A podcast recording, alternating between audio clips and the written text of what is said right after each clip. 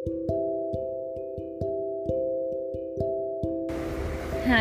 now we will start with the rest of our uh, chapter. The topic which we were about to discuss was the British conquest of Bengal.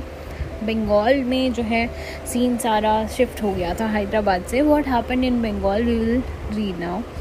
and हमें पता है कि अली वर्दी खान जो है ही became the nawab of Bengal in 1740 and उसको ज़मींदार्स और हिंदू मुस्लिम official सब सपोर्ट कर रहे थे और he was giving a good government to the people of Bengal and Alivardi Khan always followed a policy of keeping the European merchants under control उसने कभी भी यूरोपियन मर्चेंट्स को अपने ऊपर कंट्रोलिंग या इंटरफेयरिंग होने नहीं दिया. He was always keeping and following them whatever they were doing and he had full control over the european merchants and uh, ali wardi khan was succeeded by his young grandson जिसका नाम था Siraj-ud-Daulah and uh, बहुत सारी problems आई उसकी succession में because uh, बहुत सारे members of the family they wanted to be the king and इसलिए यहाँ पे जो कन्फ्लिक्स हुए सिराजुद्दौला अली वर्दी खान से जब सिराजुद्दौला यहाँ का नवाब बना। तो इस अपॉर्चुनिटी का बहुत ज़्यादा फ़ायदा इंग्लिश कंपनी ने उठाया to interfere in the Bengal politics and they begin to extend the fortification जो कलकत्ता में थी and refuse to surrender the treasures which according to the nawab they had embezzled from the treasury at Dhaka वो उनको belong ही नहीं करते थे पैसे जो वो वहाँ से सरेंडर वो सरेंडर भी नहीं करना चाहते थे and that treasure did not belong to the Britishers and they were not even ready to give back the treasures to the nawab and nawab को सारी चीज़ों का पता था whatever was happening in Karnataka and he decided to put an end to the danger that the English company had presented to his authority and uh, Nawab was very strict against the English और 1756 में जो troops हैं सिराजुद्दौला के दे captured Calcutta जो कि उनकी fortified जगह थी एंड uh, कुछ जो है सब नवाब के जो सोल्जर्स हैं they committed atrocities against the English prisoners and uh, many of the English prisoners were killed as well और जो ये नवाब है nawab stop these atrocities as soon he heard about them and when ये जो news है कि English were defeated at Calcutta reach Madras तो Clive जो था उसने अपनी छोटी सी एक सेना ली एंड uh, वो वापस चला गया रिकैप्चर करने कैलकटा को. And Calcutta was recaptured because English were no longer satisfied by English इतनी जल्दी हार मारने वालों में से नहीं थे so they recaptured it and uh, उसको रिकैप्चर करने के बाद they join the intrigues to make mister sorry they join the intrigues and they wanted to make Mir Jafar the commander in chief of Sirajuddaulah जिसको वो नवाब बनाना चाहते थे। मीर जाफ़र को उन्होंने सपोर्ट किया। एंड uh, एक बैटल हुआ बिटवीन इंग्लिश एंड सिराजुद्दौला जो कि प्लासी में हुआ। ट्वेंटी थर्ड जून 1757 को एंड मीर जाफ़र के जो ट्रूप्स थे and they entered into a conspiracy with the English and उन्होंने uh, लेकिन ज्वाइन नहीं किया था बैटल को। मीर जाफ़र ने भी कॉन्स्पिरसी की थी इंग्लिश की एंड जगत सेठ जिसके बिज़नेस कनेक्शंस थे इंग्लिश कंपनी के साथ एंड उन्होंने भी मीर जाफ़र को ही सपोर्ट किया। उसके बाद जो नवाब की आर्मी है सिराजुद्दौला की आर्मी है, वो डिफीट हो गई थी। और nawab was capture and brutally put to death and after that Mir Jafar was made the nawab. And उसने बहुत सारा पैसा दिया क्लाइव को। और बहुत सारे अदर ऑफिशल्स जो थे इंग्लिश कंपनी के, उसको उन सबको रिवॉर्ड मिला for helping Mir Jafar. And this battle जो है it marks the beginning of the establishment of British power in India and ये जो बैटल ऑफ़ प्लासी 1757 में हुई uh, इसके बाद जो इंग्लिश कंपनी है they became the real power in Bengal because the king was made by them and nawab को उन्होंने अपना एक पपेट की तरह यूज़ किया. And its officials and other Indian regions force the peasants and craftsman to sell their goods at rates cheaper than the market rates and thus made huge profits जो company के officials हैं they also extorted bribes from the nawab and from other people also they started taking bribes and company जो है they made heavy demands which nawab was unable to meet क्योंकि nawab was treated as a puppet by the company and they started making so much demands from the nawab और उससे भी वो उनकी demands पूरी नहीं हो रही थी। और जो ट्रेजरी थी बंगाल की वो तो खाली हो गई थी। एंड नवाब के पास इतने पैसे ही नहीं थे कि वो ट्रूप्स को भी पे पे कर पाता। एंड uh, अब नवाब जो है Mir Jafar he started turning against the company and before long he was depose and his son in law जो मीर कासिम था उसको बना दिया गया नवाब ऑफ़ बंगाल एंड मीर कासिम को उसकी पोजीशन समझ में आ गई थी कि वो टोटली जो है इंग्लिश कंपनी के ऊपर डिपेंडेंट है। And he try to consolidate his power to be able to free himself from the strangulation या strange hold of the company and he was the last nawab of Bengal who try to be independent हम मीर कासिम की बात कर रहे हैं। To do this he began by dismissing all of Mir Jafar's officials which were close to the company उनको हटा दिया उनकी पोजीशन से। एंड uh, उसने स्ट्रॉन्ग आर्मी बिल्ड करने की कोशिश की and secure the service of European mercenaries to train his soldiers in the new methods of warfare उसके बाद उसने अबॉलिश किया कस्टम ड्यूटीज़ को सो दैट इंडियन मर्चेंट्स जो हैं वो भी ट्रेड कर पाएँ जैसे कंपनी के ऑफिशियल्स करते हैं। लेकिन ये सारे स्टेप्स जो हैं पर्टिकुलरली जो लास्ट वाला उसने किया कि इंडियन मर्चेंट्स भी ट्रेड कर पाए तो इससे इंग्लिश कंपनी ऑफिशियल्स को बहुत गुस्सा आ गया and they decided to overthrow him उन्होंने मीर कासिम को भी हटाने का सोच लिया था। एंड इसके बाद एक बैटल होती है 1763 में। नवाब की armies were again defeated and he was driven out of Bengal and Bihar and uh, ये जो नवाब है Mir Kasim he took refuge with Shujauddaulah जो कि सफदर जंग को जिसने सक्सीड किया था as the nawab of Awadh and इस टाइम पे मुग़ल एम्पर जो था शाह आलम था उसने भी रिफ्यूज ले रखा था with nawab of Awadh and Shah Alam के जो फादर थे Alamgir two he was murdered and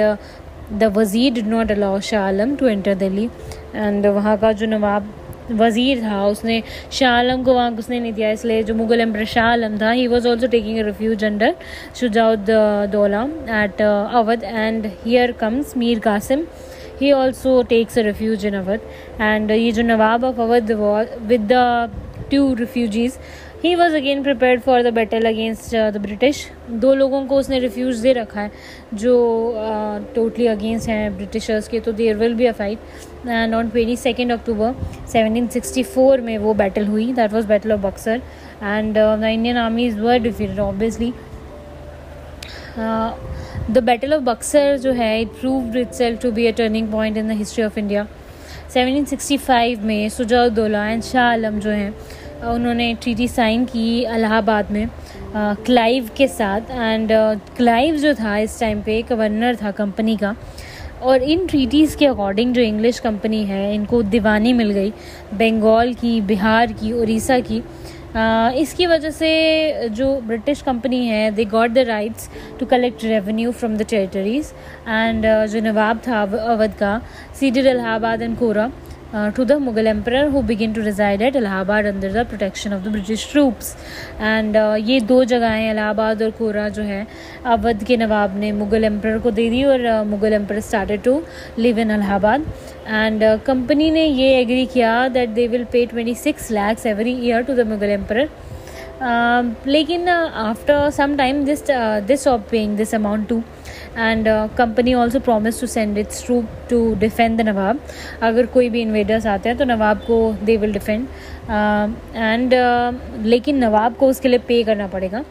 इसलिए thus the nawab of Awadh became dependent on the company अगर हम सेम uh, टाइम पे बात करें तो मीर जाफ़र जो है वो अगेन बंगाल का नवाब बन गया था. And after his death his son was installed as a nawab. और जो ऑफिशल्स थे कंपनी के they made huge personal profits by extorting money from the nawab. उसके बाद आती है एक्सटेंशन ऑफ़ ब्रिटिश इन्फ्लुएंस 1765 से 85 तक कैसे ब्रिटिश एम्पायर का इन्फ्लुएंस जो है इंडिया में बढ़ा। दो एंग्लो फ्रेंच वार्स हुई थी कर्नाटक में और जो बैटल ऑफ़ प्लासी और बक्सर हुए begin the period of British conquest in India यहीं से ब्रिटिश कन्क्वेस्ट इंडिया में शुरू हुआ था। एंड ब्रिटिशर्स के जो इंटरेस्ट थे, वो बढ़ते गए इंडिया में after these because they were winning the wars तो इंटरेस्ट तो बढ़ेंगे ही। एंड इनका जो इंटरेस्ट है वो अब कोस्टल एरियाज़ की तरफ़ था स्पेशली कैलकटा बॉम्बे और मद्रास और uh, 1765 में British had become the virtual rulers of Bengal Bihar and Orissa उनके तो दीवानी राइट्स मिल गए थे. एंड uh, जो नवाब था अवध का had become dependent on them so was the nawab of Karnataka also who was their creation and जो मराठा से in the mean time had been able to revive their power and they were the major Indian power जिसको Britishers अभी तक इतना हरा नहीं पाए थे और साउथ में मराठास जो थे वो बहुत पावरफुल थे। And from seventeen sixty five to seventeen seventy two dual government थी बंगाल में बिकॉज़ uh, दो सेपरेट अथॉरिटीज़ थे। ब्रिटिशर्स जो हैं वो आर्मी को कंट्रोल कर रहे थे एंड रेवेन्यू uh, uh, जो है uh, उसको कंट्रोल कर रहे थे। और जो नवाब था ही वो suppose to look after the administration so Bengal में यहाँ पे ड्यूअल गवर्नमेंट चल रही थी।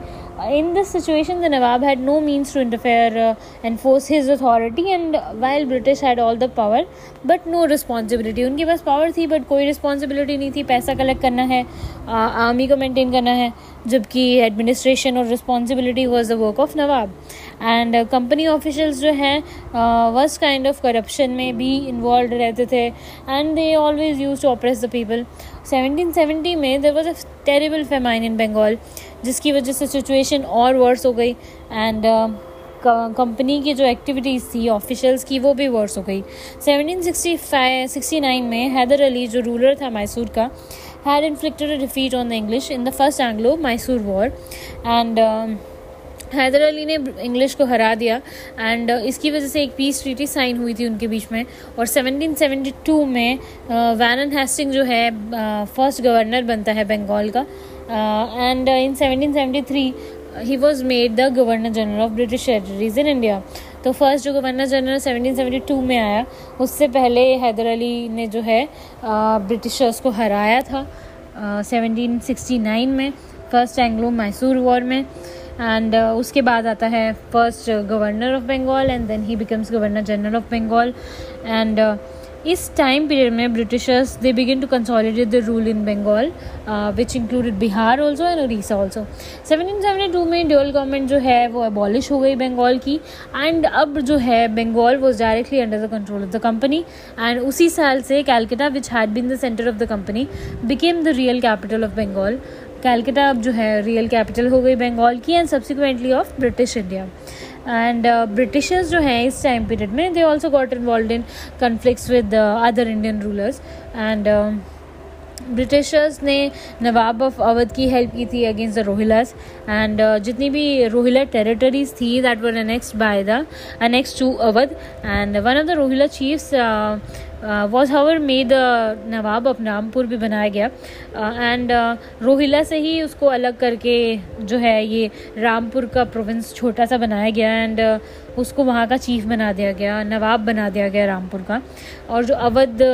के नवाब थे उन्होंने ब्रिटिश को 40 लाख रुपीस दिए for this help and Britishers के जो रिलेशंस थे विद अवध के साथ they were actually strengthening and इसकी वजह से Britishers were getting an help in Bengal and so that their position was safe and secure in Bengal to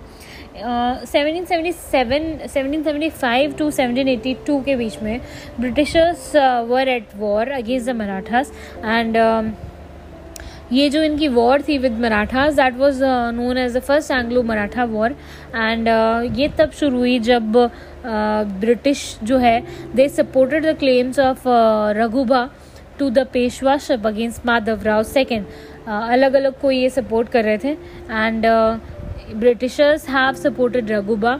ताकि वो पेशवा बने against Madhav Rao second and जितने भी मराठा चीफ्स थे इस टाइम पे वो यूनाइटेड uh, थे against behind the young Peshwa and the Maratha leader Nana Phadnavis जो था उसको भी सपोर्ट कर रहे थे जितने भी मराठा चीफ्स थे वो भी। And the war was indecisive and ended in seventeen eighty two for twenty years after this there was peace between British and the Marathas इस ट्रीटी के बाद uh, ब्रिटिश और हैदर अली के बीच में जो ट्रीटी हुई थी after the first Anglo Mysore war दोनों sides they started agreeing that they will help each other in case of attack अगर कोई थर्ड पार्टी उन पर अटैक करती है।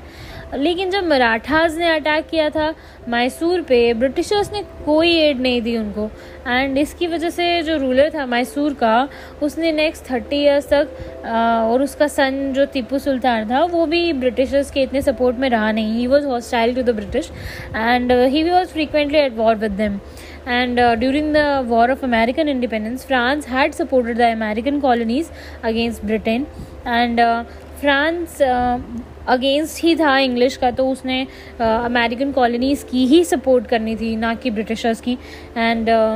France had also offered help to the Marathas तो वो उनके अगेंस्ट थे ब्रिटिशर्स के तो he France has also offered help to the Marathas and British ने इसकी रिटेलिएशन में जो फ्रेंच पोर्ट था माहे में, उसको ऑक्यूपाई कर लिया। वो मैसूर का ओनली आउटलेट था यूरोपियन ट्रेड के लिए। सो वह कहीं ना कहीं मैसूर और ब्रिटिश के रिलेशंस अच्छे नहीं रहे हैं। जब मैसूर की हेल्प नहीं की गई थी when Marathas attack Mysore by the Britishers and Hyder Ali ने ब्रिटिशर्स पे अटैक किया 1780 में and he was again supported by the French and 1782 में ब्रिटिश एंड फ्रांच फ्रांस ने फिर से एक पीस ट्रीटी साइन की एंड फ्रेंच जो है, उसने अपना सपोर्ट विड्रॉ कर लिया मैसूर से और 1782 में हैदर अली जो है, उसकी डेथ हो जाती है। लेकिन टिप्पू सुल्तान जो है he carried on the war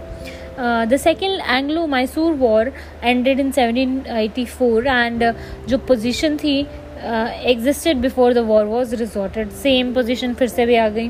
Thus in the period from 1765 to 1785 the British fail to extend their territories in India 65 से 85 के बीच में वो इतना एक्सटेंड नहीं कर पाए। एंड uh, लेकिन they were able to extend their political control in India and जब इनकी वॉर मराठास के अगेंस्ट हुई they had succeeded in gaining the neutrality of the Bhonsles of Nagpur and they had also secured the neutrality of the Nizam in their war with the Marathas and Mysore और जो combined strength थी मराठास की निज़ाम की मैसूर की अगर they would have united तो वो Britishers को हरा सकते थे। लेकिन Britishers were able to keep alive the differences जितने भी इंडियन रूलर्स के आपस के डिफरेंसेस थे, वो इतने ज़्यादा थे कि they were never able to unite each together against one power and they were able to extend their influence up to the Yamuna in the west. We were talking about the Britishers and in Hyderabad and far into the south. And then comes the policy of non intervention by the Britishers. That is from 1785 to 1970, uh, 1797. After the defeat of Britain in the war of American independence जब वहाँ पे वो हार जाते हैं तो Britishers का बहुत ज़्यादा क्रिटिसिज्म हुआ जो भी इनकी कंपनी की पॉलिसीज़ थी उसके खिलाफ। एंड इसीलिए जो ब्रिटिश गवर्नमेंट है they decided that they should not interfere in the disputes of Indian rulers उन्होंने थोड़ा दिमाग लगाया कि अब हम इनकी आपस के मैटर्स में इन्वॉल्व नहीं होंगे। और ब्रिटिश पार्लियामेंट ने एक एक्ट पास किया। And that laid down a system of government for the British territories in India जब वैरन हेस्टिंग इंग्लैंड वापस आते हैं after having a maze after after making a huge personal fortune he was tried by parliament for committing atrocities जो भी उसने Indian uh, लोगों के ऊपर की थी for taking bribes also from Indian rulers and इसके बाद ही was acquitted and his successor Cornwallis and John Shore try to keep themselves off from interfering in the affairs of Indian rulers उन्होंने कोशिश की कि वो ना ही इंटरफेयर करें। एंड uh, ये जो पॉलिसी उन्होंने फॉलो की uh, जो बाकी के सक्सेसर्स आए वारन हैस्टिंग्स के बाद जैसे जॉन शोर या कॉन वैलिस तो this policy was known as a policy of non intervention Mughal emperor जो है he was blinded Mughal emperor Shah Alam की बात कर रहे हैं। He was blinded by the Rohillas and later he took protection of the Maratha chief महाजदी Scindia उसके पास जाके रहने लगे। Marathas resumed their attacks against the Nizam the Gurkha hillmen and Nepal had become very powerful हम नेपाल की बात करें वहाँ पे भी अलग अलग जो किंग थे दे बिकेम पावरफुल यहाँ पे गुरखा हिलमैन जो है नेपाल में they became very powerful and Burmese kingdom जो है उनका भी इन्फ्लुएंस बढ़ चुका था north eastern regions of India में. There was a danger of an Afghan invasion also in Punjab और uh, लेकिन कॉर्नवालिस ने डिसाइडेड था? ऑलरेडी कि he will not interfere in those areas and ये जो इनकी पॉलिसी थी नॉन इंटरवेंशन की um, ये मैसूर के केस में इन्होंने छोड़ दी क्योंकि Tipu Sultan attack the kingdoms of Coorg and Travancore जिनके रूलर्स ब्रिटिशर्स के दोस्त थे। एंड ब्रिटिशर्स uh, जो हैं वो टीपू सुल्तान को अपना बहुत बड़ा डेंजर मानते थे। साउथ में भी और अपना बहुत बड़ा एनिमी मानते थे। एंड इसकी वजह से जो है थर्ड एंग्लो मैसूर वॉर हुई। टीपू को uh, हरा दिया इन्होंने। एंड ही Uh, इसकी वजह से बहुत सारे जो पार्ट्स हैं इंडियन टेरिटरी के वो ब्रिटिश टेरिटरी में आ गए। This British adhere to the policy of non intervention जब भी उनके इंटरेस्ट सूट होते थे। हमेशा वो नॉन इंटरवेंशन फॉलो नहीं करते थे। And same policy was followed by Cornwallis का जो सक्सेसर आया जॉन शोर उसने भी सेम पॉलिसी uh, uh, जो है कंटिन्यू की। Thus when the Marathas defeated the Nizam and जब उन्होंने uh, निज़ाम को हरा दिया और चौथ उनकी टेरिटरी से कलेक्ट करना शुरू किया तो जो ब्रिटिशर्स हैं वो निज़ाम को सपोर्ट करने के लिए नहीं आए, क्योंकि ऑलरेडी प्रॉमिस था लेकिन नहीं आए। लेकिन जब सेवनटीन नाइन्टी सेवन में जो सक्सेसर था अवध का उसने अपोज किया कि तो ब्रिटिशर्स ने अपोजिशन को क्रश कर दिया। This period was utilise mainly to consolidate their power and ताकि वो अपने नेक्स्ट फ़ेज़ ऑफ़ एक्सपेंशन अच्छे से कर सकें तो इस पीरियड में उन्होंने इतना इंटरफेयर किया नहीं है, जो इनका ये पीरियड ऑफ़ नॉन इंटरवेंशन है 1785 से 1797 लेकिन वो इंटरफेयर करते थे जब उनके इंटरेस्ट को वो चीज़ सूट करती थी, उसके accordingly they use to interfere then in the next podcast we will uh, read about british expansion from 1798 to 1809 thank you